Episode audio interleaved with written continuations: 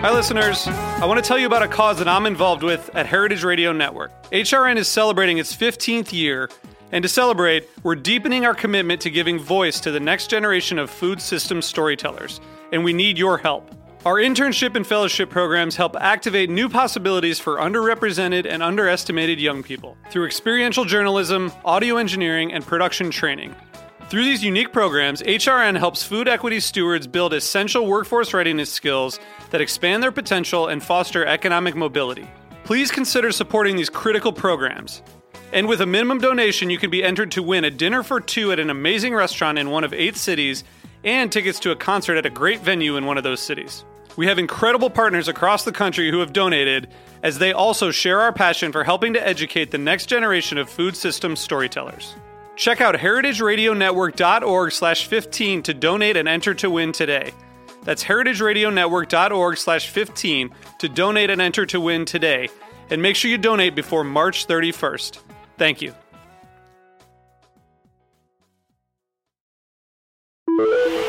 Osiris. Welcome to Wheels Off, a show about the messy reality of the creative life. I'm Rhett Miller. When it got wheels off. It started up and we ain't gonna stop. Oh, I like you, like it or not. That's when it got wheels off.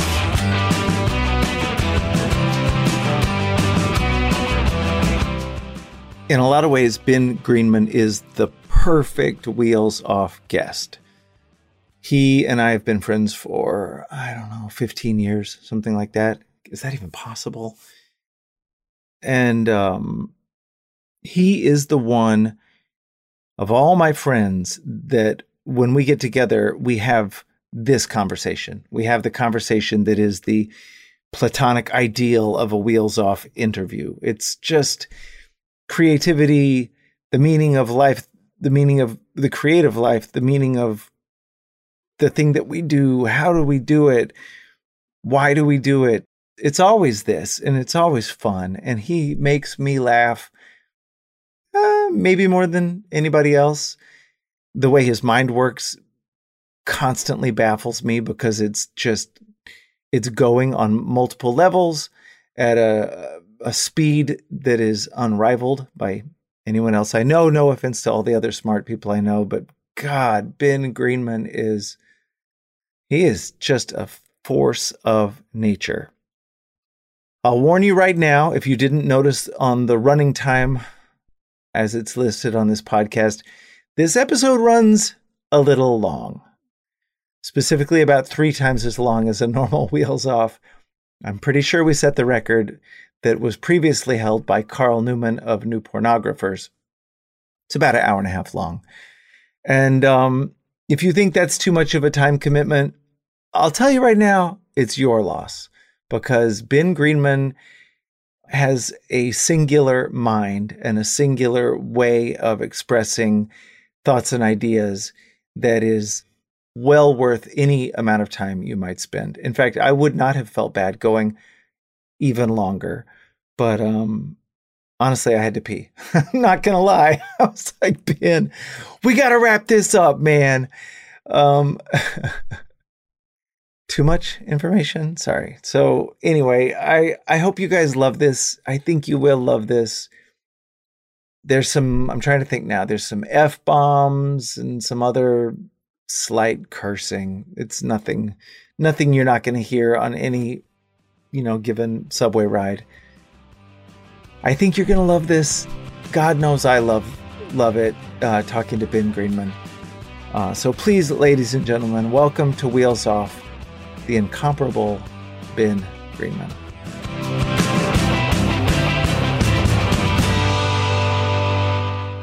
Welcome to Wheels Off, Ben Greenman. Hello, how are you? Good. How are you? Good. Thank you so much for joining us. For the edification of our listeners, where are you joining us from? I am joining us from Ridgewood, New Jersey, in Bergen County, a suburb northwest of New York City, where I lived for many years. I feel like when I interviewed Harlan Coben, he was in the same town as you. He is. He's, I wouldn't say mere steps away, but I could walk there. Hold on. no, I, I, could, I could walk there and be back uh, in 20. So he has a, a big house on a road near here, and that is in fact true. He is an author in my town. Um, it's super funny. I, I got to interview him pre-COVID, but when I used to go and hook microphones onto people's, you know, clothing, it was weird. Um, ben, so full disclosure, I'll probably have I probably will have just addressed this in the introduction, but you and I are in real life friends, and uh, when I when I first got approached by the um, the podcast police, upon whom uh, the job rests to tell everyone like me that they now must have a podcast. Right. Um, my the idea, the only thing I kind of could imagine doing was having the kind of conversations that you and I specifically have whenever we get together. Conversations about how do we do what we do, why do we do what we do, creativity in general, and our specific little things. Um, when I looked in preparation for this at the list of things that you have have written over the years, and also even just recently, um, I then went to see what is the noun form of the verb, uh, the adjective prolific. And turns out it's proliferation, which didn't make any sense to me. That's that's me. I'm, I'm a proliferation. it's um, yeah. It, well, the one thing I should say, just as a as an overture, is that it's a it is artificial and a little weird as you say. We're used to having these conversations in human person. So this arrangement the window to window it is this strange kind of overlay. It's like a kind of um there's a there's a little bit of a mental shift to think oh yeah i'm i'm representing to Rhett what normally or recontextualizing what normally there'd be like coffee in between us or food or alcohol or whatever. It depends on the year i suppose. But it's um now now i guess it would be coffee and food and they uh but yeah i mean and and i say that by way of saying that when i'm not talking to you about these things i'm writing as you see that's pretty much it. I have a wife and two children. They see me now and again but mostly i'm writing. Um so what creative project are you working on at the moment and how does it light you up? There's two that are about to come out and and then a number that I don't know when they'll come out, and they light me up in very different ways. So it's interesting and sort of has become the the rhythm of my work. I have two collaborative books coming out within the next month. The memoir of Little Steven, uh, Stevie Van Zandt, that he wrote and I edited. And, and this is an interesting one because I've done collaborations with other creative artists, mostly in the music world, for years. And I'd say this is the first one where the other person, the, the subject, really wrote it. And so my job was primarily as an editor, and that's what I'm credited as. And that was really interesting. It's still, you know, there's still a lot to do in the way of discussing structure, cut this, let's go from here to here. But it was interesting to watch another writer's process that intimately. Uh, more typical, I have a book coming out with Questlove, and we co write uh, you know, he there's a long process that I won't get into because it's sort of boring in in a context like this. But there's a lot of pre-talk, writing, submitting the writing, talking it through again, revision. Uh, it's not as point to point. It's more I don't know what it, I don't know what clouds are called, but those clouds that are tall and stacked on top of each other. That one. Um, so those two are coming out within the next month. Then I have a lot of personal fiction projects that uh, that's the thing I'm accustomed to, and the thing that I do all the time anyway. Uh, they let me up differently than they used to, and and you know I think the world around us has changed. The way that things are supplied has changed, supplied to readers, listeners, viewers, and so my relationship to that kind of work has changed. But I try to get all sides of the brain lit at all times. It seems like um, your fiction m- muscles are getting worked out differently. It's been a little while since. Um, God, what was the most recent long form fiction? Was it the? Uh, it's the novel. It's it's 2013 is the most recent long yeah. form, and and the long form in general in my life has been the exception. I, I think as a kid I read a lot of novels because I was a reading kid, and and but as a writer I came in through journalism and through parody. And I always had a kind of healthy suspicion. Well, I don't know if it's healthy, but I I said it was healthy because I had it of the novel. they they strike me as sort of odd and artificial and it's a big ask and a lot of times i'm i'm not the, the moment you want which is when you disappear inside the work and your own consciousness has dissolved and you feel uh, more alive because you're less present that didn't happen often enough in novels. For me it happened just as often in short stories. And when i started writing a lot of fiction they were mostly short pieces. Also i had children young children you know when i when i was starting to publish. And you know they're they're a killer for there's a there's a gwendolyn brooks quote where she says it's in a poem it's not a quote but she says people who have no children can be hard and attain a mail of ice and insolence and i always liked that because i always wanted that and i never had it and and so it's me writing in a room like this and some little kid knocking on the it's like the guy you know the zoom bomb where the kid comes in in the corner and the mom drags him out I feel like that was my entire life. And for many years, I also had a day job. So I, I came only to write shorter pieces for most of my life. Then when they do well, publishers say, Hey, where's your novel? And then you have to say, Oh, yeah, yeah, it's, it's I have it. It's, it, I have it at home. I just have to kind of touch it up and then you have to go write it. So I, the, the fiction muscles are always there. The longer form, I'm not sure of. What, what's the equivalent is there a songwriting equivalent in your mind of the novel, or are you mostly writing short stories? Well, if the, if the novel is the great white whale of fiction writers, or, or I mean, maybe more attainable than a great white whale would be, but um, I guess it would be a concept album, or maybe even like a rock opera.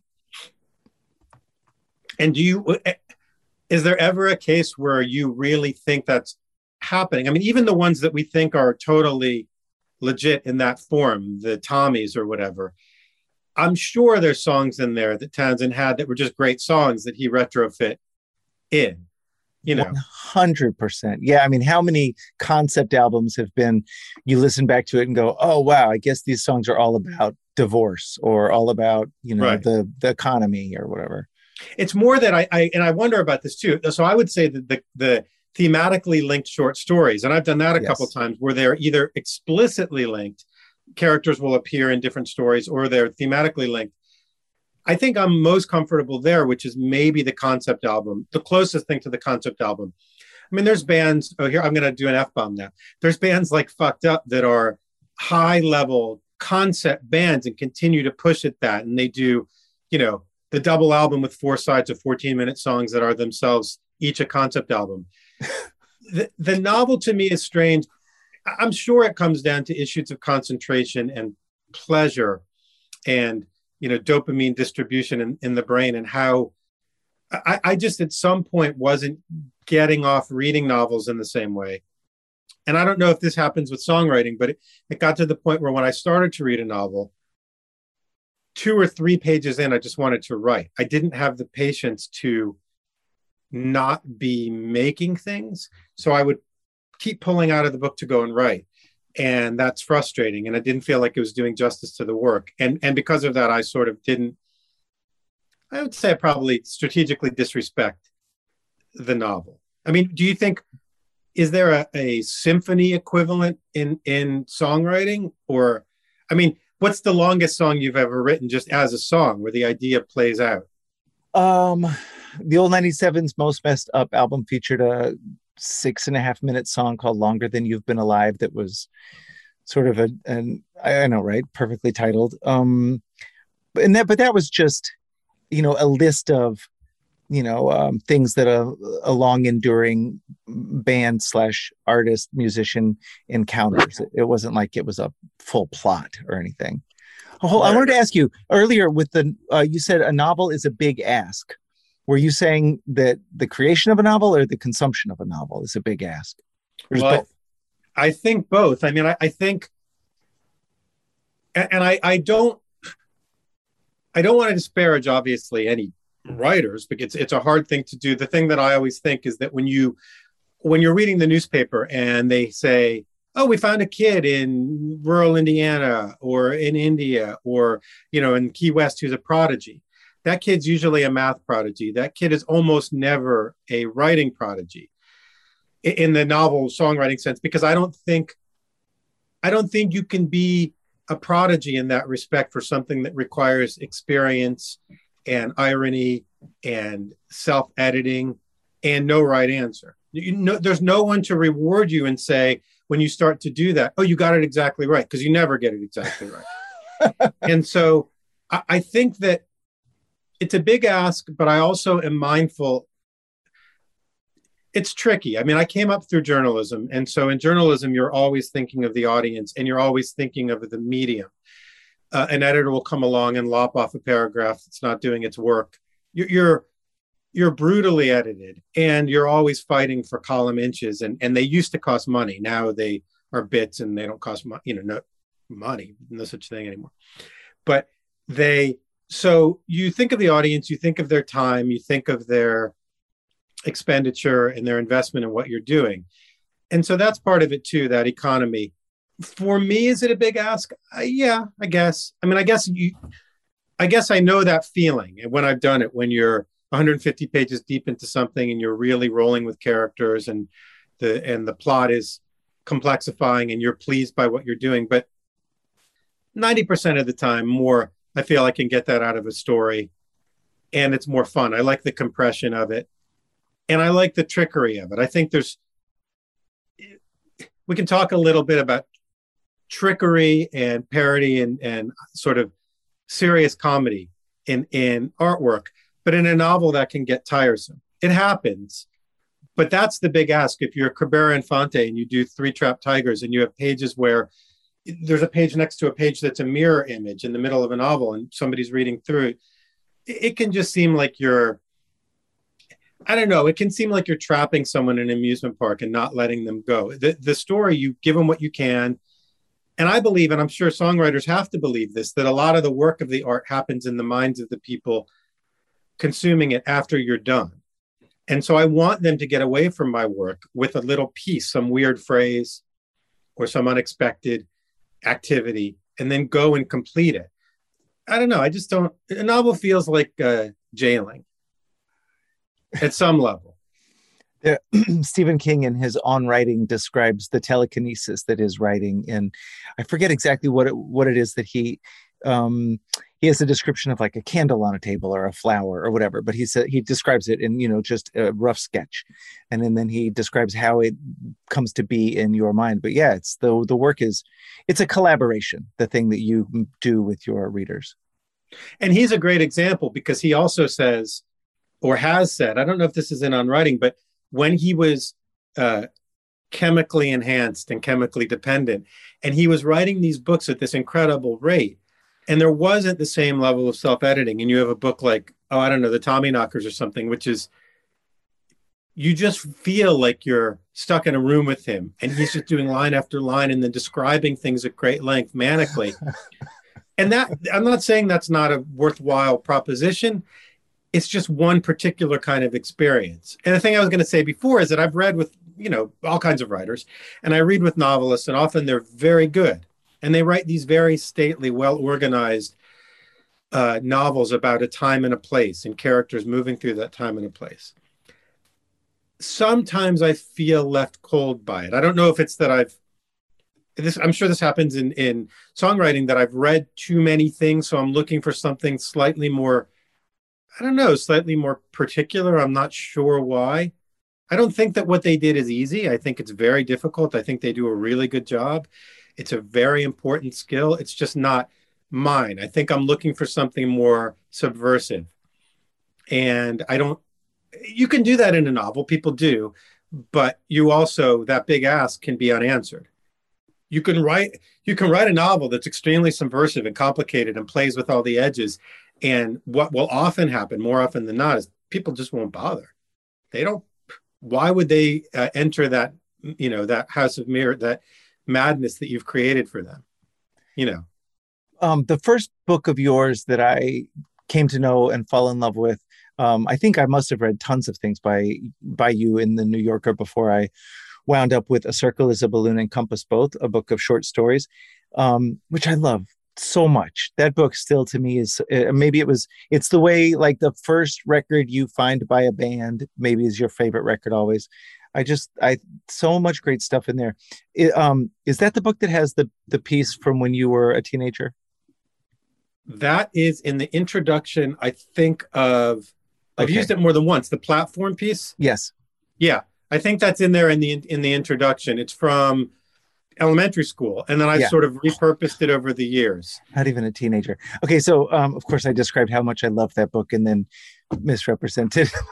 well that that piece is funny because so we we were taught so that my there's a story attached to it a little bit which is that i always was a kid who read and i was a math kid up until a certain age. I was like i was very good at math and i was pushed into it because it was quantitative and it i don't know what people again the, the rewards that you get where people say oh you got them all right. Congratulations. That happens in math a lot whereas in english a teacher might say not sure what you are trying to say here about to kill a mockingbird you know and also there should be no comma here and then you just get frustrated at that age because you're i've seen this with my kids their big ideas aren't yet controllable so they they you can feel um burned by that process a little bit. Whereas math is just it's, it's an easy dopamine drip. You get it right you get it right you get it wrong that's bad you get it right. And i remember writing these kinds of I don't know what they were. I guess they're fables. And one of them is this platform story where there's a guy who's on a platform and he has everything that he wants. Uh, I, I've elaborated over the years because I've, I've added in things like a phone to call a companion. But when I was a kid, it was just like you had everything you want. You have the couch, you have the TV, you have the radio, everything on your platform. But you look across and you see a platform that's higher.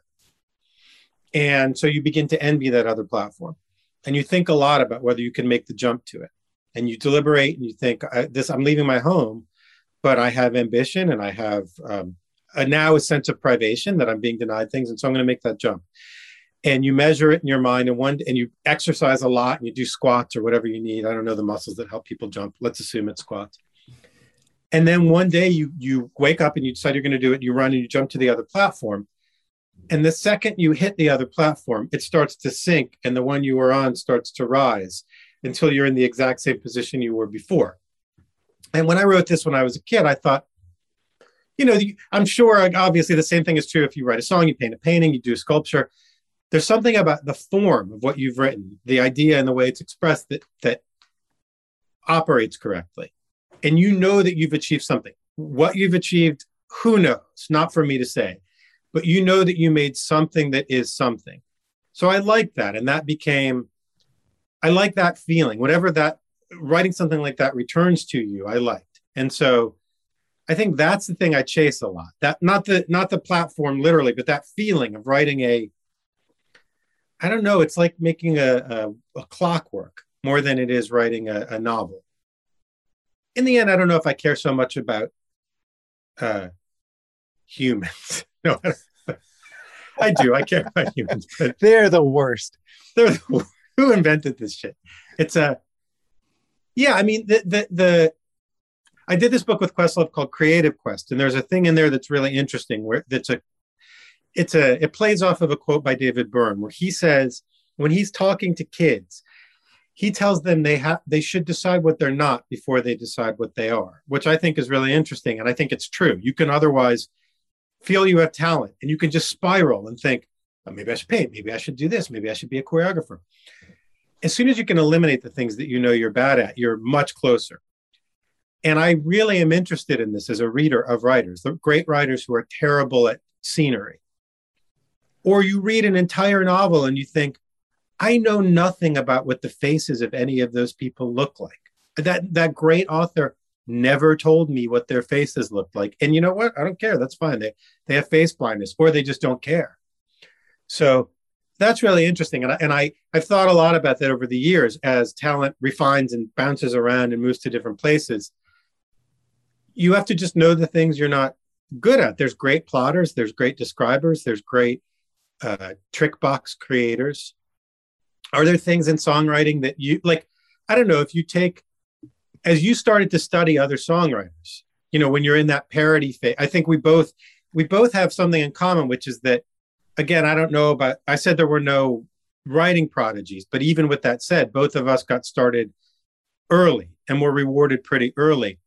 In that phase, when you're looking at a lot of other artists, is that part of it that you think, geez, I really like this person's work, and yet they're shitty at rhyming, or they don't build a good structure, or they don't know what things look like? Or are you not that analytical when you take on someone else's body of work? No, it's funny. When I was young like that, I think the things that bothered me were more um like it always bothered me how um who's the silver bullet band bob seger like it, it, was more it was more about delivery presentation the kind of authorial voice of a musician when they get like like uh, earn, earnestness is what bothered me which is ironic because um i was earnest in like a really easy to beat up you know, kind of overly sensitive kid way. The kind of earnestness that bothered me was the like, I'm a gruff old man earnestness. I've seen it all. Kind of that. I was just like, oh my God, get out of my car stereo, old man. And and you have such a good eye for as a songwriter and a writer for detail. I, I mean, I, I think about this a lot because you can look at people that are kind of um I wouldn't say they're blurry or songwriters, but but like if you compare a Neil Young to a Dylan to a Tom Waits to a I don't know who, they all have very different ways of approaching imagery. And I guess if you get to a certain point of confidence, you're not imitating anyone else. Although, you know, I'm sure most of them at some point are imitating Dylan. You know, at some point as young people, they pass through that, even even in Neil Young. But how do you I guess the question that I always have, and this is in reading books and stories and listening to songs, um, how do you allow yourself to take the pressure off internally in certain parts of the process? In other words, you're describing a scene, you're describing a person, you're furnishing dialogue. Often, when you write songs, they are they are short stories in a sense. I mean, I don't know if you think of them that way, but they're not abstract anthems. They they have details and people and settings and descriptions for the most part. Um, do you what does the editing process feel like? Are there times that you think oh i've said too much about what i think this woman in the song looks like. I have to pull it back. This is now taking over the song or it's overburdening the song it's funny the thing that happens more and more is that i lose touch with the the writer in me that loves to build things out of details and let the listener do the work and i, I wind up making proclamations in a way that the younger me would have just barfed at. Actually, the really young me was doing it all the time because, you know, like uh, Roddy Frame of Aztec Camera would say, you know, the, um, all the love and beauty and the spirit of, you know, love and beauty and et cetera, et cetera. But then I really fell in love with songs built on details in that were evocative rather than, uh, I don't know, uh, pedantic. And so, but as I get older, I find myself doing the love is kind of shit more and it drives me crazy. And I'm like, well, what am I doing here? Is it because now I think I'm old and I know everything? Or am I just lazy? So now now a lot of my rewriting tends to be like, do the work. Do the work to build the feeling rather than say the feeling. It's really interesting because that distillation, obviously, we've both and many people other than us have been doing this long enough that you arrive I don't know that you arrive at truths, but you I find myself more and more impatient to say the thing I mean. And a lot of it has to do with the loss of being in touch with that kind of um there's different kinds of playfulness, but that that that um testing your own imitative abilities or your own descriptive abilities and a lot of times it depends who you're writing for whether you're and, and this every writer goes through uh phases of this. You, you start writing to impress parents or siblings or, or yourself. And then often it, there's a romantic phase where you're trying to get a partner and you want people to see all the things that are in you that you haven't been otherwise able to articulate. Then you arrive at a, it's not really the top of the stairs. It's like the, the half pace that, you know, when you're going upstairs and there's a mid platform and it turns, goes up again. That, that I feel like I'm often in that place. I'm not all the way up, but I've reached a kind of plateau. And yeah, I mean, I mean, you said at the beginning we would talk about how we do things and also why we do things, the things that we do, and that becomes more and more important and unclear, and then in some ways clear. Like what what is the point? We're in a world now where there's uh, let's say, a nauseating amount of things, accessible uh, artwork. So I do think about that a lot as I'm going into something. Do I just want to be somebody who describes a place or a face well, or should I just say what I mean? You know, and and uh, if I do, is it is it the same thing anymore? Is it a story? Is it an essay? Is it a philosophical text? Um, yeah, I don't know. So do you think if, if the song takes a turn and it becomes a thing where you're just doing that young Roddy Frame, is it a different kind of work to you? And you try to discard it and put back in detail, or are there times that you think, oh, I'll I'll keep this in full and this will become a new thing that I do or a different thing that I do? It's sweet to hear the way you describe it because it's sort of what I keep coming back to is that it's not dishonest. Like I don't I feel like sometimes the uh, beating around the bush and and trying to um, walk my wits and show everybody how clever I can be in describing what love is is is um, less authentic than just saying love is. Didn't like like I know that you you know the Russian writers pretty well, certainly better than I do. Don't the Russians tend to be like you know he was a sad man who lived a lonely life and you know he he missed his son like they'll just say things I mean, I think there's a lot in you know the novel. If you look at how it comes together, and it's you know over the last I don't know four or five hundred years, there's phases where, yeah, I mean, you what passes for setting up a scene and describing a character is so, and then extracting from that character or from that scene, uh, I wouldn't say truth, but something that can be maybe digested or metabolized as truth. It's so different from place to place, from time to time, from person in this year to person in next year. They, I, I, was last year. I, I reread Anna Karenina, and there's just you know there's scenes. I, I always th- think that like I think, well, which writer am I, go, am I going to go back to when I feel that I'm lagging in this department or I don't understand how to do this anymore?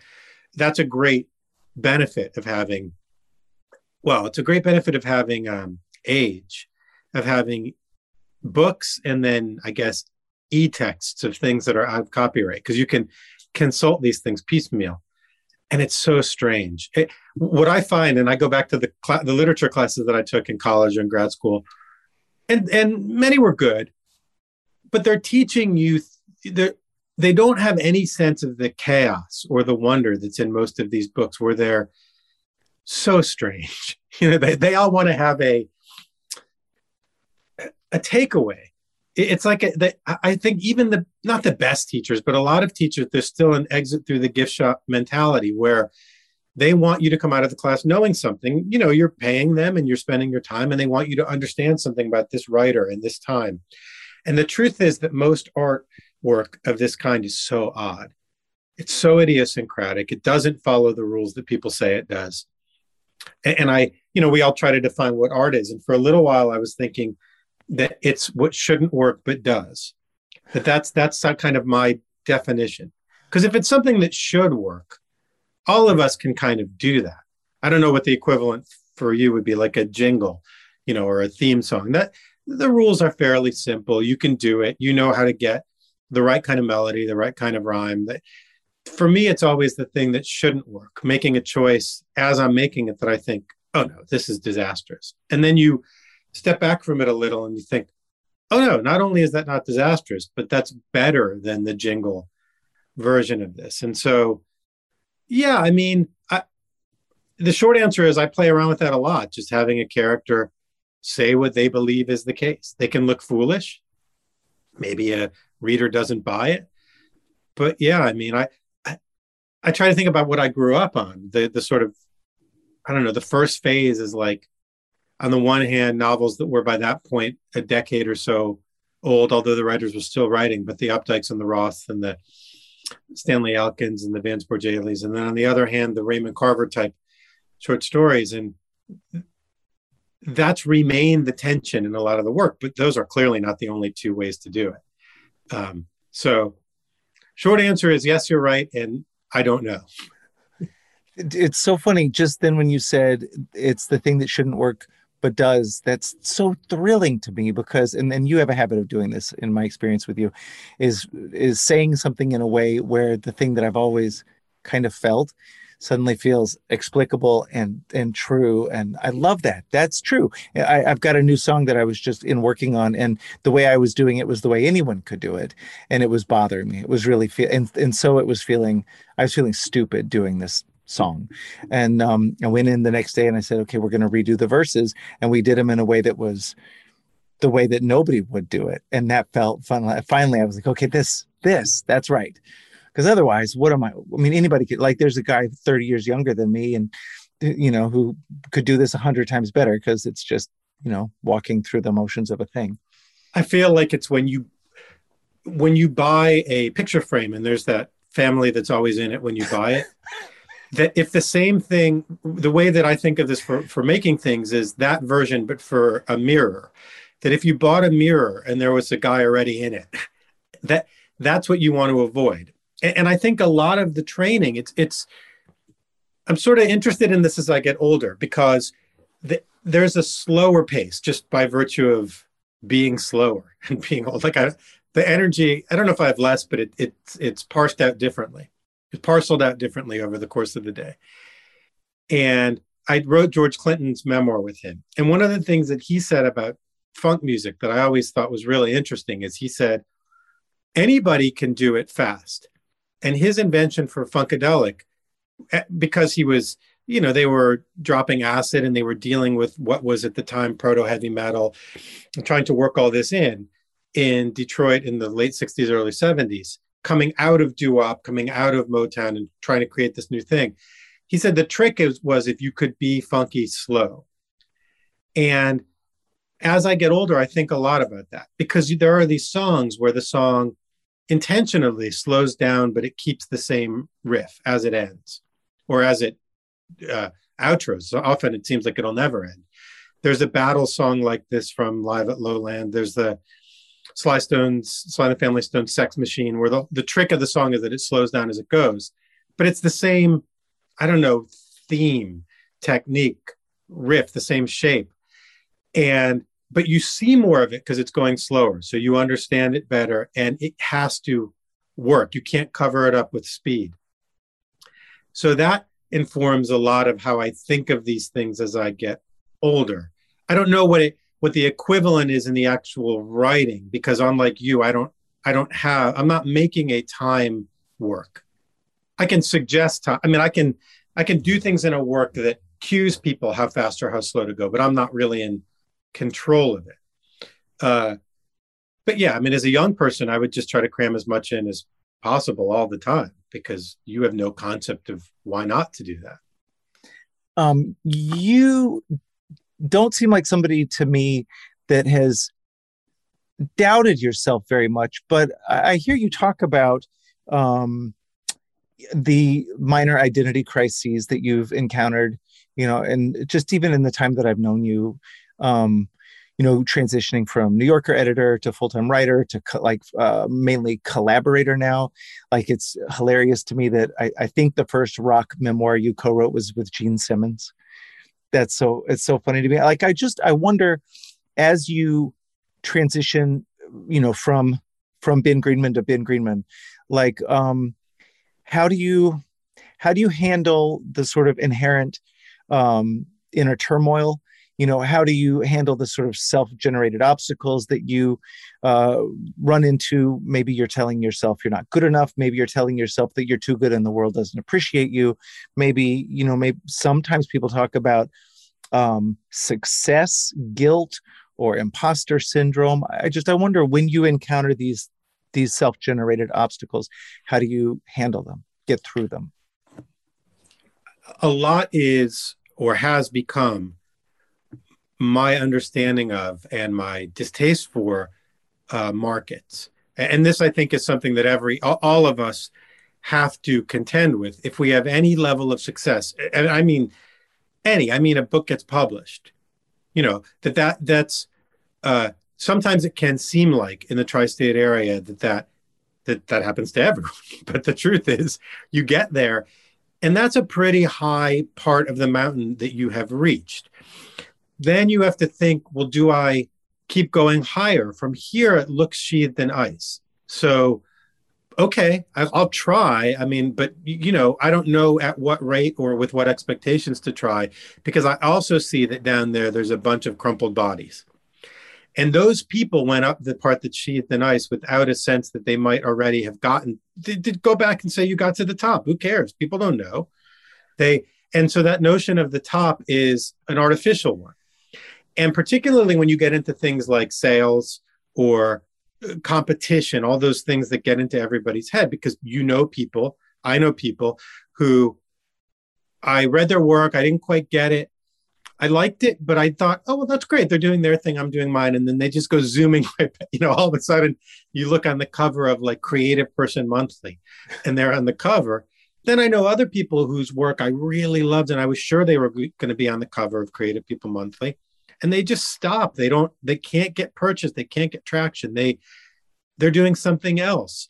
And, and sometimes they seem miserable and sometimes they seem happy sometimes they seem relieved that they didn't have to to whichever metaphor I now want the mountain or the magazine that they they didn't like that rat race so that you figure out that for yourself now for me the thing I was happiest doing from very early on was doing a short work that contained an idea that was, it was the closest thing in writing to kind of conceptual art and then releasing it and letting people find it have fun with it, be surprised by it.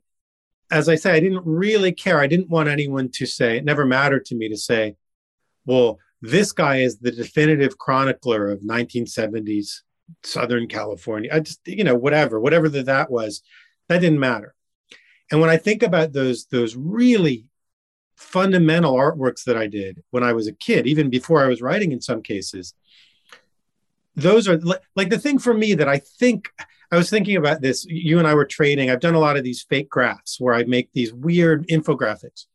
And I was thinking about where that started. And so when I was in graduate school at Northwestern in Chicago, before I started, I'd published some short fiction. I had an early run, and I I want to get back to talking about parody in a second in newspapers, but I had an early run of success. People said, Oh, that kid's a really good writer. He's a really interesting writer. So I was in graduate school for a PhD that I didn't finish, and they, I was in the the cafeteria, and there were vending machines, and one of them was those vending machines where they have lots of weird items that you don't think would be in vending machines, like finished sandwiches and like I don't know what. And there's different prices on each row. So there's a 350 row and a 250 row, and then they you can send them around with buttons. So I bought one of the 250 sandwiches. and I opened it up. I put a $10 bill in to the little compartment closed it and sent it back around. And then I just sat there. And I watched and over the course of the afternoon. More than a few people came, saw, did not buy it. They were, I guess it's what would pass for like an idiot's psychology experiment, but they were afraid of it. It seemed, it was a disruption. It was, it was before the Matrix, but it was like a glitch. They, they could not get in their heads why there was a $10 bill in the 250 uh, little compartment. Eventually, somebody bought it. I didn't interact with them or anything. I just sort of registered it. When I was in college, the couple weeks after I got there, I said to my roommate, uh, "Let's go. I have to put some posters up for these art shows." And he's like, "Okay, whatever. I don't know. I don't have a job yet, but whatever." And we went out and I started putting these posters on shows like this artist at this gallery, and then there was a little thumbnail of the work. And at some point he said, Oh, I don't know that gallery. And I said, Oh, yeah, none of these are real. I just, you know, like I just made up some artists and some names of shows and I drew some shit or t- did some Xerox art because I thought I could make it plausible on that tiny form on the on the flyer. And then I thought, okay, now I don't care. If someone goes to a sh- this address that I've listed, maybe there's a record store there or a gas station. I'm not hurting anyone. I mean, I'm not sending people it's not like I put an address where they would walk and walk and walk and, you know, here be monsters and they fall into the ocean. It's just they just go to a place and it doesn't, it's not there and they blame this flyer. So those things and the platform story are these kind of DNA moments where I think whatever I do, that has to be part of it. So as I get older and as I now the, the collaborations are very different. Collaborations are the journalist part of me where I can use the writing skill, but mostly my job is to, well, the first job is to find someone I respect as an artist and then listen to them for a year. And that's a whole different part of the brain. Very relaxing, very rewarding. Um, it's not exactly a friendship because there's work to be done, but it's a kind of bond, it's a collaborative bond.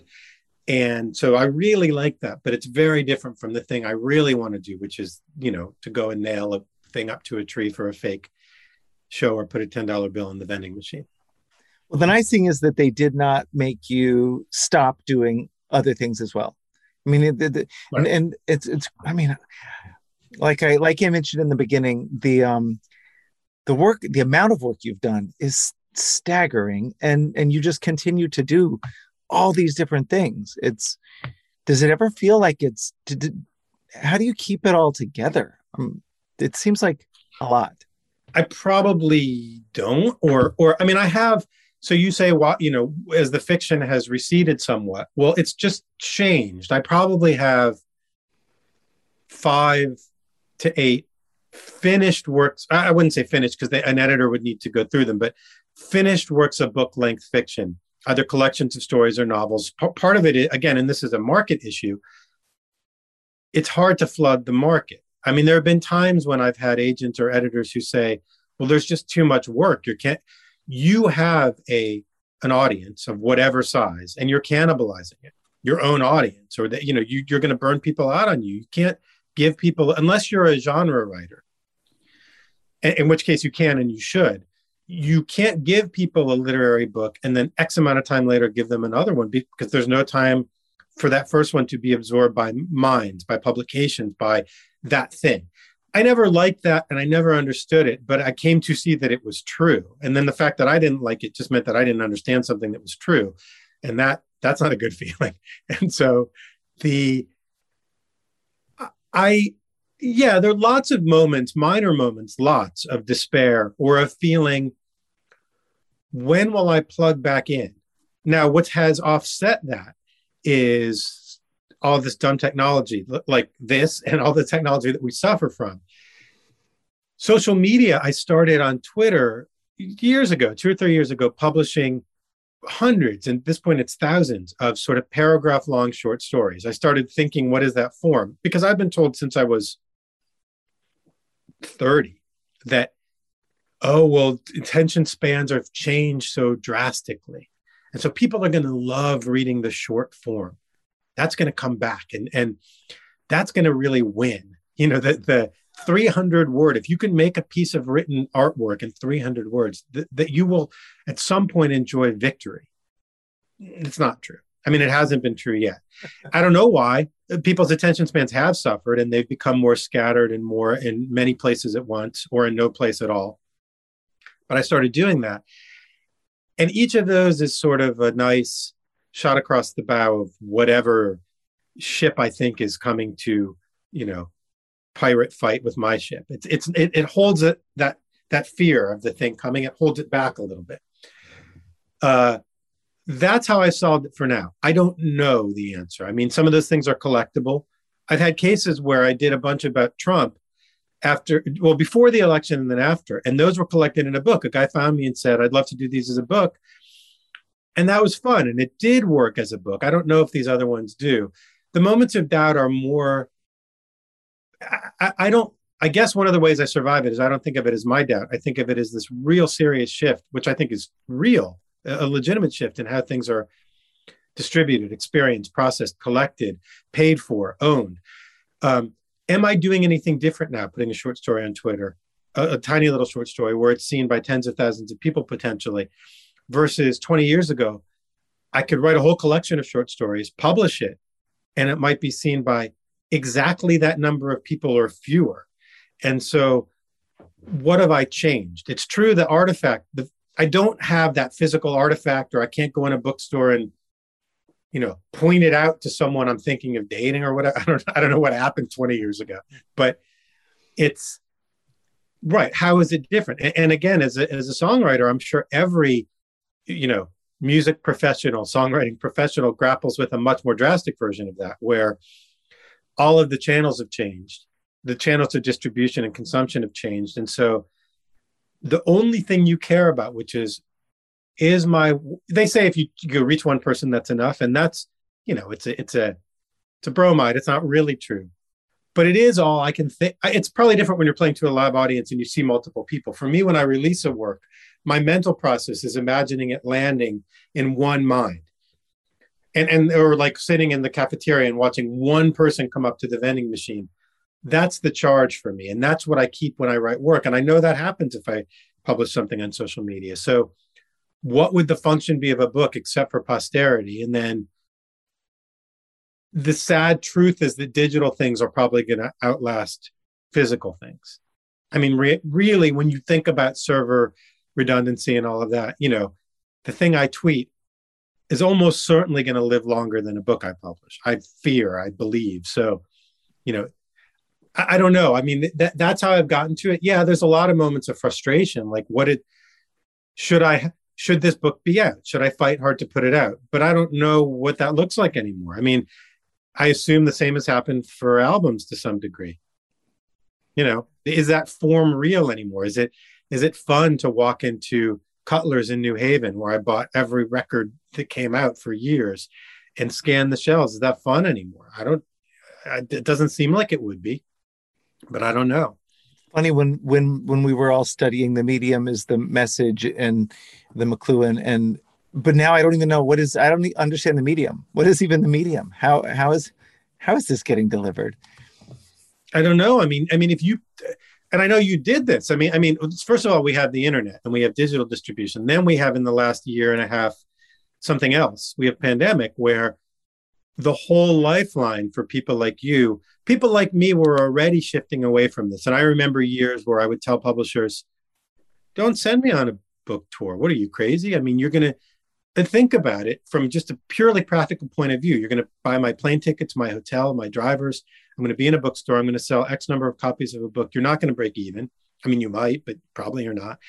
I know what you're saying, which is that you want me to have relationships with bookstores, but I could, there's other ways for me to do that. I mean, you know, I wasn't for the most part playing to audiences in the same way, but you have this thing where where you are, and the pandemic ends that, and very quickly, you and people like you scramble to capitalize on inventions or new platforms, or and and you were very good at this and very quick at it. Other people were slower at it. But did that feel like winning, or did that feel like caving, or did that feel like just the normal adaptation that we all have to do all the time anyway now? because the world has changed so quickly. It just felt like survival. It just felt like, oh my God, what am I going to do? And it still does. I mean, I, I, you know, I, it doesn't feel great, but you know, does it ever feel great doing something that's terrifying and and is most likely going to fail? And somehow you and I have made careers and raised kids and own homes, um, but it's always a little terrifying. But but what would the alternative be? Having a job job and being uh, what are those people happy? Are they content? Are they not terrified? Uh, I know. I mean, I don't. I think the human condition is is not to be content, and then you can sort of uh, bleed it off in, in different ways. And and I think again, it's like that that David Byrne thing of decide what you're not before you decide what you are. I, I think more about this happened a lot during pandemic where I'd have a moment and I'd be sitting around and I'd be very briefly happy I'd write a sentence that was cool and I'd stand up and walk away from the computer. And I thought I would think, oh yeah, that's I'm happy. That's what that is. But they're so rare. It's like it's like uh, I'm not a birder. Um, I don't, not, I don't usually explain that I'm not one, but I'm not a birder. But let's say I, I was a birder. I'm sure those people have this experience where they hear a bird song and they think, "Oh shit, that's the rare whatever," you know, the the pink orange warbler face. I don't know anything about birds at all, clearly. Um, though I have had funny fights in fiction with people about. I had a bird once that was singing in a story while it was flying, and an editor who fought me and said, "Birds don't sing when they fly," and I said, uh, "Yeah, they do. I hear them all the time." that, that, was funny, but but that that whatever it is, there's a fancy word. Uh, uh, Cacorophiophobia. It's it's extreme fear of failure. So I think all of us are um, demented or damaged in that we can't have that. I mean, we all have fear of failure to some degree, but it's it usually is after the it's not paralyzing, it's after the fact. And that's how I want to keep it. Everybody is fear of failure. I you know, work is done, it's in the publisher's hands, it starts to come out. And then I think, oh no, this isn't going to land right. This is going to take me in the wrong direction. And that's a terrible feeling. It never prevents me from doing it again. It's like I don't know, maybe it's like the male version of childbirth where you are able to set aside the pain and the very fundamental shifts in your being and the, this feeling of loss of control of your i don't know if people feel this but some people say they have of your being. And then you do it again you know and, and you produce something again. And, and i can't do that as far as i know. And this is the closest i can imagine where all the pain is then shelved. Um, it is survival. I think also as i get older i feel more like i'm this is not in the grandiose spiritual way, but that I'm sort of the vessel. I want the work to live. I know I'm not going to live forever, but the, and I assume the work won't, but it might, or it might be rediscovered. Most of the books that I read and that I love were not bestsellers in their day. Some were, but most weren't. Most of the works that I love were rediscovered at some point. They lay dormant in a library, a bookshelf, someone's mind, and then somebody picks it back up and brings it back into the world. And and sometimes it's because they were ahead of their time or well, i don't know what that really means but they were out of step with the time when they existed and then they come into step. So yeah i mean you can say these are all fantasies of sort of you know midlist fantasies but but i do feel more and more as i get older that it's not about me. Um and that helps that helps with things like the market and the product I just want to make things that have little that detonate little charges in people's heads, and I I don't care if they trace it back to me. Increasingly, I should have warned you about this beforehand, um, but um, we now stop down for sponsors before I get to the final question, where I'll ask you to distill some wisdom. Um, but uh, before we get there, the producers will now inject a few seconds, I guess, of someone uh, shilling for something in order to pay for the producers, which they're doing a great job. Thank you, producers. And and we're back.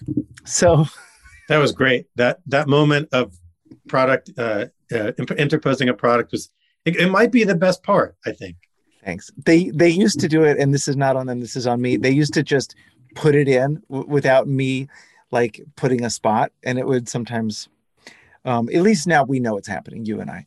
Um, I, by the way, I love this so much, and uh, I'm so excited for people to hear, because I, I mean, I, um, I've gotten to be your friend now for over a decade, well over a decade, I think, and, and I, one of my favorite things is just talking to you, um, going over these things with you, and to be able to share this with other people, I feel like is a real gift that that I'm able to give to them. Um, I wonder if and this is a question that has real life sort of value for you and I these days because you and I both have teenagers, which is terrifying.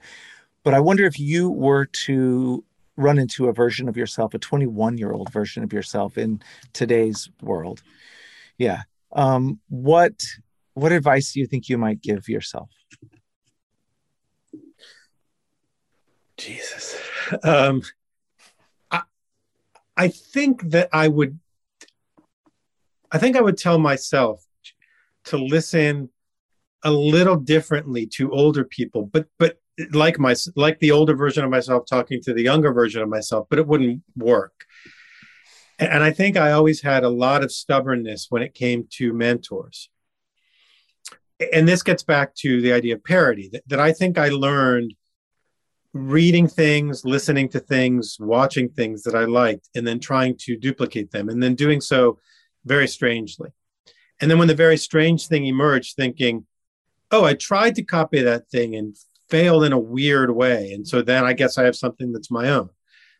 But they were always relationships with static art, not static artworks, but artworks outside of the humans. They were already completed. And I didn't really, I had friends who were mentored by people, and often it was very valuable for them. And I was bad at that. I didn't like it. I, I resented it. I didn't like listening to people um, in that way. People who would say, "Oh, why don't you it's interesting and i and i remember i don't know if, if you have this but i remember every single thing that passes for a slight or a you know i would write a paper and somebody i, I had this one professor who said you're over relying on latin roots in your vocabulary and i furious i mean he might have been right i don't care i, I you know i mean i don't know I, I who knows but i it's like i wasn't striking at his core so I thought, well, what are you doing? Who? This is a hierarchy issue. I thought, I don't really get why we're all humans, and yet these hierarchies spring up where one person is over another person or in charge of another person. That always seems strange to me. When I was a boss, it seemed strange to me. I did it because I had a responsibility to do it, but it's very odd. Why? Because you're sitting in the desk and I'm in the chair on the other side of the desk. Are you suddenly in charge of me that that's crazy and so at the same time i think because of that i passed on a lot of advice that would have been good for me it, it is paradoxical like most things that i think because i would advise my younger self that as i advise my children that and they don't listen they're not interested in that model just like i wasn't and they're gonna they're taking it all in but but along a route that i can't and they can't yet see so but then I don't know. I think if I took that advice, maybe the art path is different. I mean, we. I, I wanted to ask you about this too because that idea of parody and mentorship, you must start both imitating and then sort of positive opposite imitating things where you you know you love music you know you love songwriting and you can spot the points in it that are doing things that you want to do and then the ones that are doing things you don't want to do and then you try. Is there formal mentorship? You you hear about it. Did it happen for you or not really i mean i i was always surrounded by um, older people whom i admired to uh, admired and looked up to and leaned on um, murray the bass player in the old 97s being sort of first and foremost and then as i've gotten older i've had a number of younger artists many of whom are no longer y- young, which is um, which has been sweet. And and I, in fact, today a formal mentorship came through from um, the recording, uh, the Grammy people, which I'm now a member of that, and they they had sent me an email a couple of weeks ago saying, "Would you like to be a mentor?" And I ignored it. And then they sent a follow up email, and I was like, "Oh my god, okay, I've got to actually do this." And so I today received a formal mentee who is studying music industry things and also aspiring, I guess, to be a songwriter. So I am about to be a formal mentor, which is very strange. But all I all I can imagine, and this is like you, the advice that you give your sons, uh, or if you were to be mentoring someone, you know, and, and how they you can't even imagine them taking it. The only thing I feel like I can do for them is to um, point out things that I think I did terribly wrong in the hopes that maybe some of that might be useful to them but also just say look here i'll introduce you to whoever i know. Uh, you know if there's right i think i think that's very true. I mean that that networking portion and that's the, that's a bad flat word for it. It's really relationship development and and nurturing. I think yeah i mean I, I guess the part that that still strikes me as strange is that the relationship is with the work. So when so to me, it doesn't matter if that person's been dead for 200 years. If it's somebody I read as a kid and was taken by like a, I don't know, a Beckett or a Stanley Elkin or a Maxine Hong Kingston, or if it's a short story I read today by someone who's 19, they're mentoring me. If, I, if I'm productively inspired by, or or even better, productively stealing from someone, they're my mentor and so they can be 11 years old i mean I, my my niece who's seven if they if i go over there and she says something and the phrase sticks in my head i feel that she's mentored me so yeah i mean no i think you're absolutely right. The, the practical navigation it, that's the question. I mean i don't know that i would have anything to offer partly because the world's so different. When i have get like as a journalist i've worked as a I have worked off and on as a journalist for a professional for most of my life. Sometimes I feel like the advice has been don't do it because it's changed so drastically and and the rewards that I felt and the size of the industry when I came in and you know the early 90s has just it's unrecognizable now. It doesn't now if you're driven to do it and you want to analyze things in print, for whatever passes for money and, and get an audience, of course do it, do a good job. And I can offer a couple of hints, but I don't know. They say 40% of the jobs that we know will be gone by the time our kids graduate. That's the stat, the frightening stat they quote. So they say, don't give advice that's too specific because you don't know what you're talking about. You know, the the technician for this kind of thing that you can't even imagine is going to be the biggest job in 10 years or whatever. So yeah, I mean, I, I think that stubbornness is what makes us and people like us. It's what, what, what propels us. It's often our Waterloo in, in small and large ways, and that's fine. I guess that's that's the bargain that we agree to, or or maybe can't not agree to. I don't know.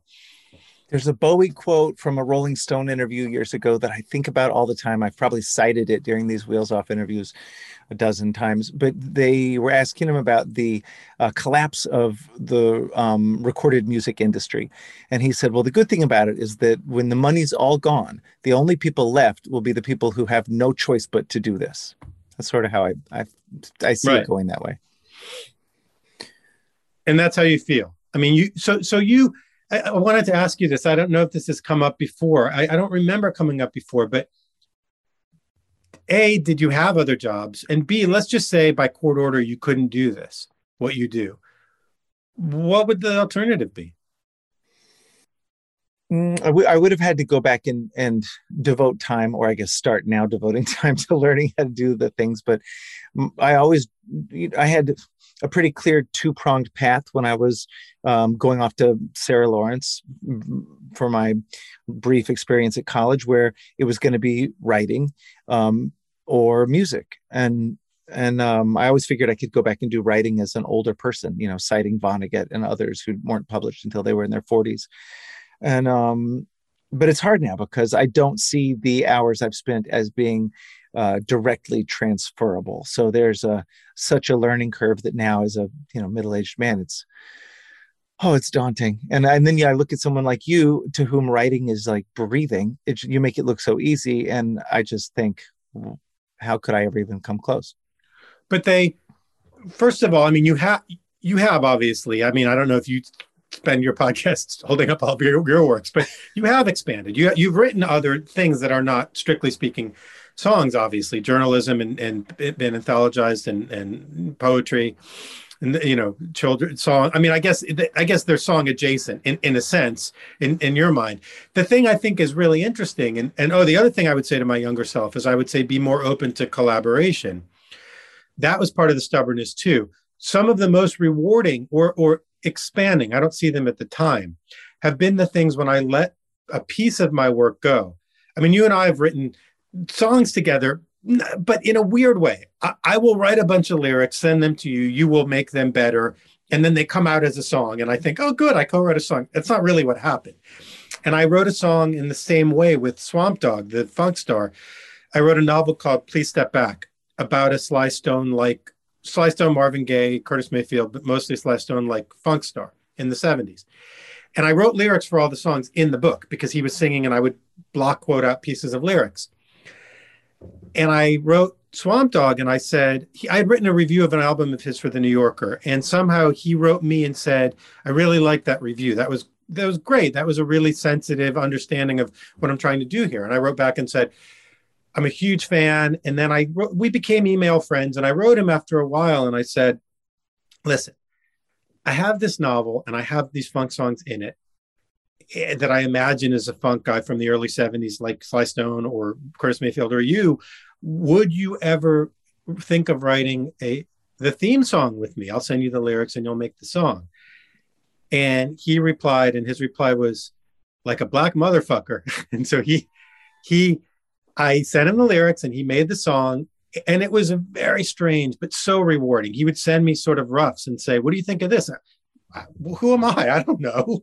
I'd say, and then I have to find a way to say the thing I think without just being an idiot. Like, but they were idiot things like, uh, could it be a little slower? I don't you know, like I imagine this part in my head because I have this idea of it to be a little tiny bit slower. And he was great. And he took everything that I through and he said, Yeah, yeah, I, I get what you mean. I get it. You want this to grind out more. This guitar should sound different.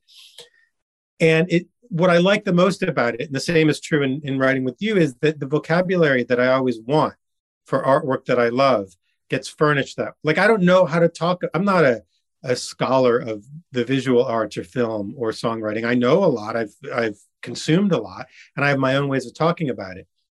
But I really like expertise in any form. I mean, I like it if I take my car in to get fixed, and so I like the idea that uh, when we went to Sanibel, you and I went to a writer's retreat, and you taught a songwriting course, and it was great because I heard feedback from people at the event, and you and I talked about it on the, the plane on the way back.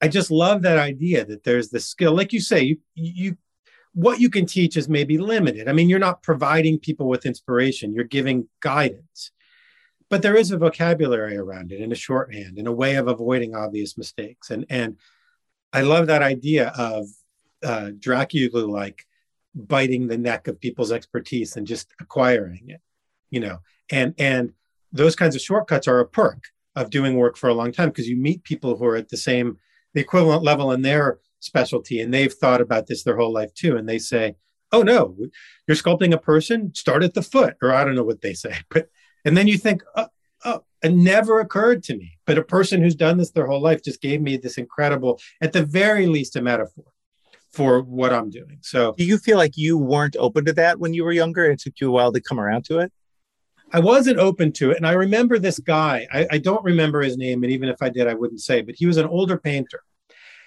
And so when I was a kid, Miami Herald, uh, when I, I grew up in Miami, and the Miami Herald had this Sunday magazine called Tropic. And Tropic ran these parody contests every once in a while. So when I was in, I think, 11th grade, 10th or 11th grade, they did one which was a literary parody. And Miami had this Metro Rail at the time, the, the Miami above ground subway system, elevated train, and it was unreliable. So I did a Beckett parody called Waiting Here to Go of these two people waiting for the metro. Turned it, wrote it. It was just like a little play. turned it in and it won the contest. And they, you know, they were surprised that I was young and they wrote about that. Two years later, they, so they said, uh, the joke was that they called and a woman answered and they said, Is your husband home? He won this contest. And my mom said, uh, It's my son. Ben's my son. So they made fun of me for being young. Two years later, when I was a freshman in college, they had this contest of parody all the different parts of the Sunday magazine, create a parody of the cover, of the editor's letter, of the Just a Moment, which was this kind of a Times Lives feature, the feature story, the well feature. And so I wrote a bunch of parodies, sent them in. They blind judged them all, and I won all the categories. I, I so then they. They wrote this again and they called me and they said, and the, the editor has become a lifelong friend and he will frequently write at me at Twitter and say, "You asshole!" I mean, he's he's constantly keeping me down in a funny way because he remembers me just as this kind of weird, you, you know, kid trying all these parodies. And so, I don't know that I had a.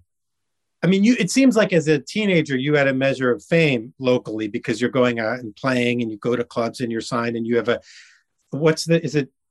What's the label? Dark Horse. What, what's the? Um, the your original album label, oh, the God. Carpe Diem. Carpe Diem. Okay, so so I don't I didn't have that. I wasn't sort of publishing or releasing, but but people knew. So so occasionally older artists in whatever form would would find me somehow. I came back to Miami after college and I was working for a newspaper there, a weekly newspaper, Miami New Times. So I'd meet people and they'd, oh, oh, you're so every once in a while, oh, you're that kid. Oh, I know. It's the, you know, the daily paper and I was always, I have to say, probably immaturely creeped out.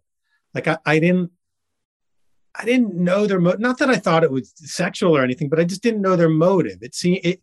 Why would they want to spend time with me? Weren't they like interesting people? And then when you're young, there's a very great division between authorized real world work and then local stuff. At least there was for me. So I'd go to the bookstore and Books and Books, this great bookstore in Miami, if, if James Baldwin came to the bookstore, well, that mattered. I'd want to go meet him and shake his hand and have him sign a book for me. Or Andy Warhol came to our local art museum. That mattered. I was really little for that. And I made a giant soup can out of a poster board and he signed it.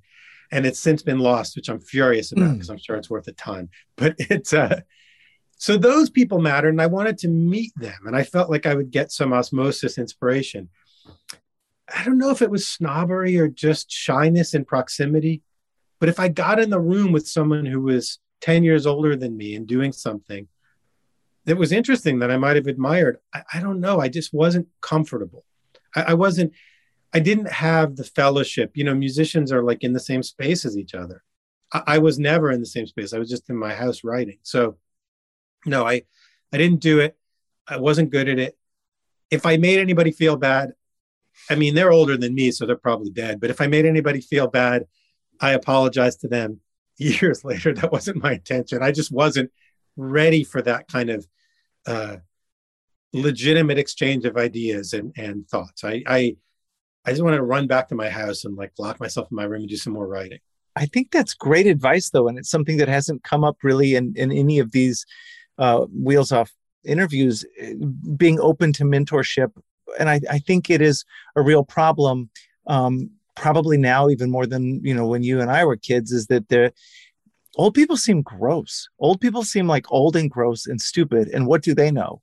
And I, I I benefited a great deal from from being open to some mentorship and um yeah that's if that's if that's one takeaway that a listener can get from this that's that's great ben i love that if you have your rebel brain on too it's not that, that they're gross only it's just that you think you're doing something new and so what would they know even if they're the best at their thing and you forget that every older artist every person who has gray in their beard they were the rebel to you know like you see now and this is the most true in rock and roll um, little Steven and I talked about this when he was doing his book. Rock and roll as a kind of uh, fountain of youth. There's a large number of 80 year olds who are still going rebels. They, they they never became establishment. They why would they? You know their whole way of thinking, and that is sort of odd to me. And and I think that that's absolutely true. I think that they, yeah. I mean, for me, the shyness was more. It's a, it's a great question. Now I should also say I'm bad at it from the other side.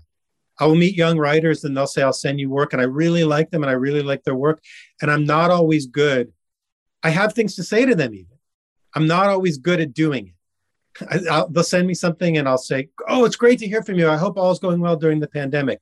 And I won't close the circle. And I apologize to them too.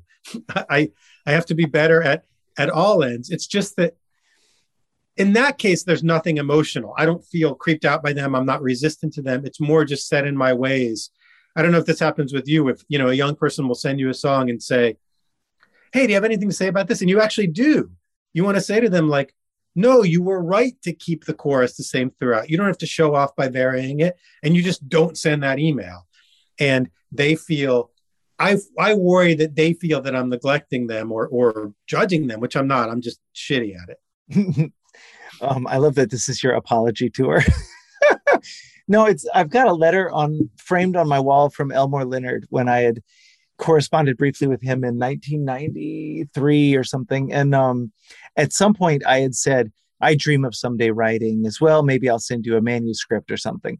And he wrote a really nice letter. And at the end, he said, Oh, by the way, I don't um, I don't read people's manuscripts just because it's work you know and and who's got time if i've if i've got time i'm going to be writing my own stuff and it's like you described earlier with the difficulty you even encounter just reading novels you know it's it's like I right. can see you want to work. You're built to work to create more Ben Green, Greenman stuff in the world. And the work is often than the not working, as you know. You know, so even yeah. the not working, I I wouldn't say I selfishly protect, but I understand it. I, I I once did a radio show with Elmore Leonard where he we were both on the same show, and they said, uh, "Would you like to meet Mr. Leonard?" And I said, "Oh yes, of course." And whoever was organizing it set up a thing where I read uh, one a piece of his work and he read a piece of mine, and it was something very experimental. And he did it. He was game. He was nice, but you could tell all along the way it was like a "What is this shit?" kind of attitude because it was nothing like what he was doing, and it crystallized for me the. Pro- I mean, I was not hurt at all. I didn't think for a second that he would get it. It's not his thing. And he was ambushed anyway. But he was very nice about it. It was more in that case studying a person like that to see. I was actually gratified because it was what you just said. I could see that he was just sort of reflexively resentful of anything that took him away from being the person who made these great works. And yet at the same time, he was not an asshole. He was polite. He was nice. He, he didn't say to me, you know, get out of my sight so I can get back and write my next great work. He did what somebody asked him to do, like a normal human. It just it just wasn't at all anywhere near his head, and that was really funny. I that I enjoyed because it was like um, it was like a, a flop without the flop sweat. And, and then the uh, but the alternative would have been unthinkable. Like what Elmore Leonard's going to get this weird thing I did. That seemed that's even crazier. So yeah, that was great. And those, I mean, the genre stuff for me is in some ways the hardest. I mean, when you had uh, Harlan Coben on before, I, I read a lot of uh, a lot of that, and I'm all in a way I'm the most admiring because to keep a to keep the energy, to repeat without repeating, to stay in that groove and not worry that you have to challenge yourself in these artificial ways where you're getting out of it. I really admire that, and I don't know it's very different from my brain, but I but I think it's fascinating as a I don't know again what the music equivalent is. Is it like uh, I mean, are there people who you just think, Jesus Christ, this person's done the same thing for 50 years and they're still good at it? Well, maybe it would be like the the cramps, you know, how the cramps, you know, album after album, but I'm only talking about four albums, you know, right, and, at, and at, a oh, certain point, at a certain, a certain point, it became Bikini Girls with chainsaws, where you're like, okay, all right, now you're just doing the same thing over and over again. Yeah, it's that's an interesting thing. I mean, that's the the first couple Ramones records too, where you think you guys have discovered this magical thing. Does it have legs? And it turns out it sort of doesn't. I mean, you it does and it doesn't. You can move a little closer to metal. You can, you know, you can shorten up the songs. You can move a little closer to acid rock. But really, those first four albums are the template. And I don't know, or you, you know, you can do rock and roll high school, but but it, it's right. It's not. I don't know. Do you? I guess as we get close to the end, I have a question for you, which is so we all challenge ourselves creatively. And when you were, you've obviously moved long past what you were capable of as a teenager. As a songwriter, not doing other kinds of writing, are there still um, undiscovered continents where you think, I've never tried this kind of song? I know the people who do it well. I wonder if I could be one of those people or is or is it too uh, exhausting or maybe even irrelevant to your project no i think about that stuff all the time i find that uh, this comes up a lot on these i find that when you try to calculate the thing you're doing to land a certain way score points with a certain group of people whether it's the record label the radio stations or even the fans uh, that calculation is its own sort of death knell for the art right? Um, but the thing i'm making a solo record right now that's that feels very different. I don't know if the experience of listening to it will it'll be obvious that it is very different. But even even within that i i just went in and did another song for the record that was um, the furthest I've gone down a road that I hadn't really ever traveled down, and and and that was the one where I realized uh, after day one of the song, too far. This was too far. I don't know. I do not feel comfortable wearing this suit of clothes. So, you know, I'm going to find this other one that that feels good. But you know, even then I was challenging myself and doing something that was weird. Like you said, it shouldn't have worked. And that's why it was art. Whether or not it does work, I would rather fail and have it be um, authentic than have it succeed and I'm just like, you know, walking a well-trodden path pretending to be someone else. I mean, the, the movie, when I watch movies, movie directors are to me the clearest case because it's so collaborative and there's so much money of other people's invested in it. So when really good directors make bad or problematic movies, right, I love that. I, I love that you could be so good at something, arguably the best in the world, and you marshal your whole team, which has done this with you before, and you have access to the best actors and the best script polishers, and yet it's a disaster. And and and those works not you know in, in music and in literature as well those are the ones that fascinate me the most. And you know when you when you first are learning about music and someone says this is the worst bob dylan record you know whatever whether it's under the red sky is the one that people said or whatever i get obsessed and i think what does that mean? Is it just a lack of is it just boredom? Is it a lack of inspiration? That's one kind. Or like you say is it an ambition w- that wasn't able to be realized for very interesting reasons? That's the question. And it all comes down to this thing i was saying before about there not being objective markers for any of this. There's rough audience response markers but the objectivity i for a while i was doing the spelling bee circuit. Oh actually when it, Rosanne Cash is a, a former spelling champion. And I'm a good speller, and I would do this thing, and I would win these spelling bees, and that's an objective subculture within the literary culture. You just go out and you hit your marks and you spell, and I guess people are impressed and whatever. But it's a funny way of picking up a weird little tiny shard of ego in something that doesn't really have this in it. There, there isn't that kind of attainable uh, objective satisfaction in in writing, and yet you spell well, and people say, "Wow, that's impressive," as if it's somehow connected to the rest of this, which it's really not it just feels like it is for a moment. So I love fail. I I wouldn't say I want you to do the thing that's a failure. And what little I've heard um, does seem new, honestly, of this of this new record. I mean, just you, I don't know the technical. I mean, I know what I hear that's different. You know, in the way of orchestration or instrumentation and, and or the shape of a song. I don't know what it is that you're actually uh, um, doing that you think is different. But yeah, in a weird way, I would like that the kind of I wouldn't say noble failure, but the illuminating failure. You know, we all know that we can do the thing that we do. And maybe it's important to keep doing it. It probably is if it finds an audience and people respond to it. But yeah, the other one is more fun, more frightening, and maybe more rewarding later. You know, we're, as I said, we're all going to go and then later they can pick through it until that guy drops his glasses in the twilight zone and then i'm out of luck you can still listen to records, but not me anymore. But I guess audiobooks. He'll have audiobooks. Uh, oh. So yeah, I mean it's it's I want to keep doing it. I mean, this is silly. This sounds like a child's thing, but I I want to keep doing it. I want to keep finding ways to do it, different ways to do it. That's part of what I like about the technology changes. I I hope I can find the equivalent of that vending machine or the fake gallery show on the post, but for fiction and I think I can. I mean, I don't know that these old methods are going to be around that much. I mean, people, you know, like when people say, "Oh, vinyl's back," yeah, whatever. I mean, okay, you know, yes, collectors, yes, hipster collectors, vinyl's back, but like what we saw as kids, and I, I was a cassette kid more than anything because they were cheapest. I've watched the form change, your form change you know, five or six whole times. LPs that my parents had, eight tracks that I was a little too young for, but I got cassettes, CDs, streaming. It, it's none of it's the same, and and it changes everything about what people in your position have to do. Books have been the same for a long time, but they just get smaller. They become you know boutique items. So, uh, yeah, I mean, when we do this again in 50 years uh, for the wheels off 50 we'll see what's happening.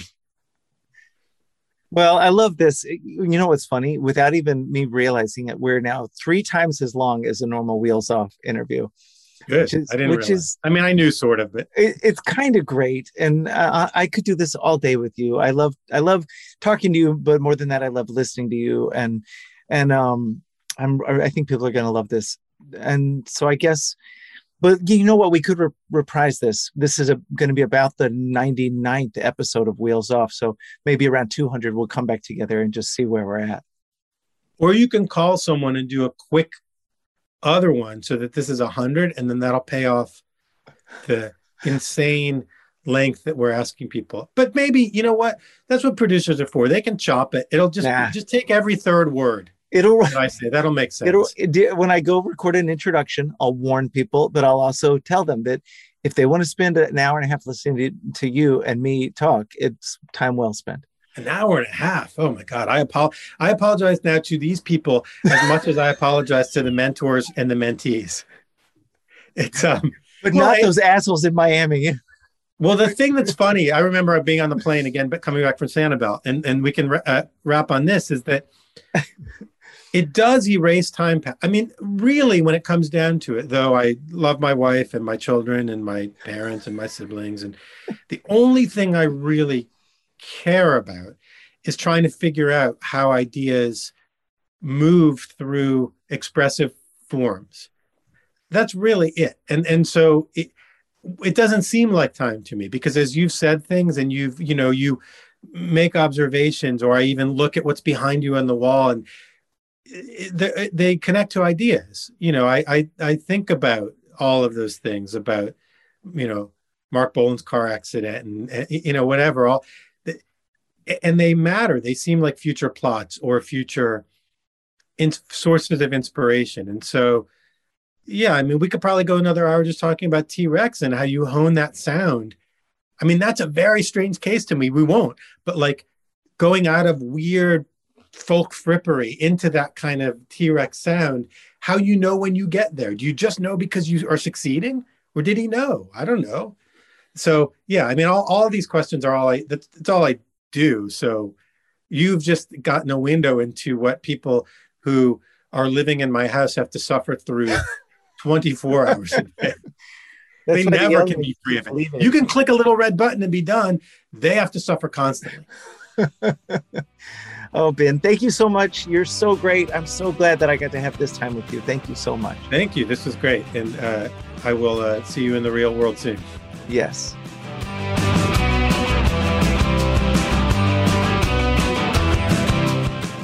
All right. Thank you so much for listening to Wheels Off. Please be sure to rate and review the show on iTunes.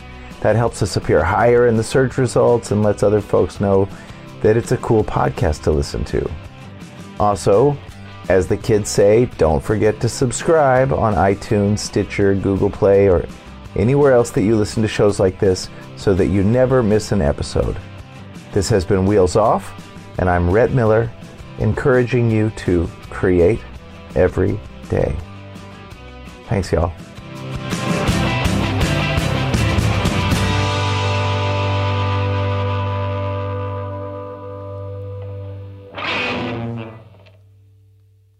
Osiris. Hello out there. Yes, hello out there, everyone. I'm Hal Schwartz. And I'm Flynn McLean. Together, we host None But the Brave, a podcast dedicated to the music and career of Bruce Springsteen. Bruce and E Street Band are on tour right now for the first time in six years, and we're taking a detailed look at what's happening on stage in our bi weekly episodes. We've also been recently joined by some very exciting guests, including rock journalist Warren Zanes and Steven Hyden, Backstreets Magazine founder Charles Cross, and Barstool's Kirk Minihane. If you're a die-hard Springsteen fan, this is the show for you. So please subscribe to But the Brave on your favorite podcasting platform, and we hope to see you further on up the road. Thank you so much. We'll be seeing you.